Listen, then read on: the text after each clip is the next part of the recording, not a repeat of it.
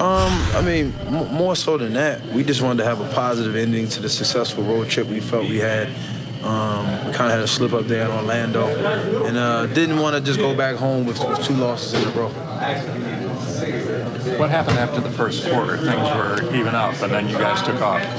Um, I mean, basically, we just said, you know, this is a, a cap to a very, very long road trip. Let's give it everything we had, you know, everything in the tank. Um, like I said, we didn't want to go home with a sour taste in our mouth after playing such good basketball for these past two weeks. And, uh, you know, we were able to string some stops together, and our offense started falling for us, and, uh, you know, the game just went in our favor. What do you think this trip does? Set its own I mean, you know, you would like to say uh, we know we can do it, but when you prove it to yourself, I, I think it does wonders for your confidence. Uh, it makes us, you know, battle tested. You know what I mean? Like no, none of these teams gave us any of these games. You know, we had to come out here and work for each and every game. Uh, you know, we, we, as soon as we stepped in between the lines, you know, there were some games we were down and could have folded, um, and came back and fought hard. You know, played a tough road game against the defending champions.